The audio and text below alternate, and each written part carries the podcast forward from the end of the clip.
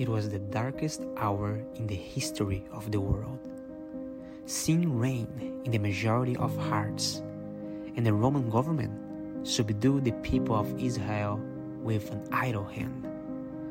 One day, Mary was visited by the angel Gabriel, who informed her that she would have a son, and this son would be the Son of God, the chosen one, the one who would bring salvation and deliverance to people. However, were the people prepared for the coming of Jesus? No, they were not. Actually, they were more concerned about their own lives. Only a small group of people were definitely happy and ready for the arrival of Jesus. But the vast majority were not even caring about. The majority of the people performed their religious rituals simply because they were used to doing that. The priests officiating the temple just because it was their duty to do it, and they often took advantage of their position to enrich themselves at the expenses of people. A little bit before Jesus was born, the emperor decided to take a census.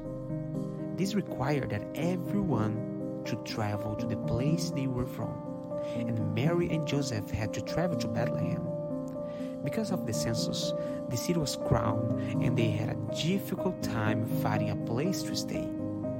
Luke records, and while they were there, the time came for her baby to be born. She gave birth to her firstborn son. She wrapped him snugly in strips of cloth and laid him in a manger. Luke chapter 2, verse 6 and 7.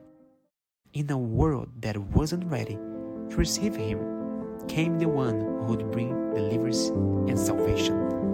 And very soon, the same Jesus who came for the first time will come for the second time. I don't know if you believe in me. I don't know if you believe in my words.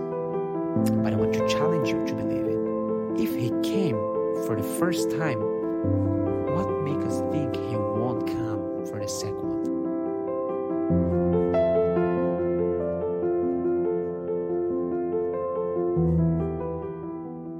I want to pray with you. Dear Jesus, thank you for coming for the first time.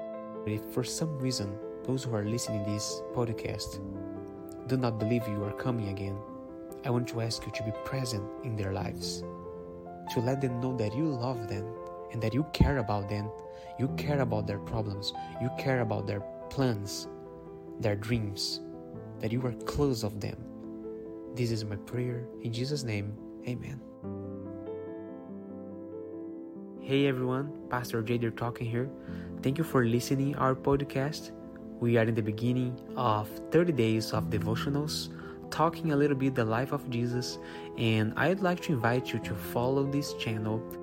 The Spotify app will be recommending our content for more people, someone who really needs to hear a little bit about of hope, love, and peace and talking about salvation. See you tomorrow in our next episode. Bye bye.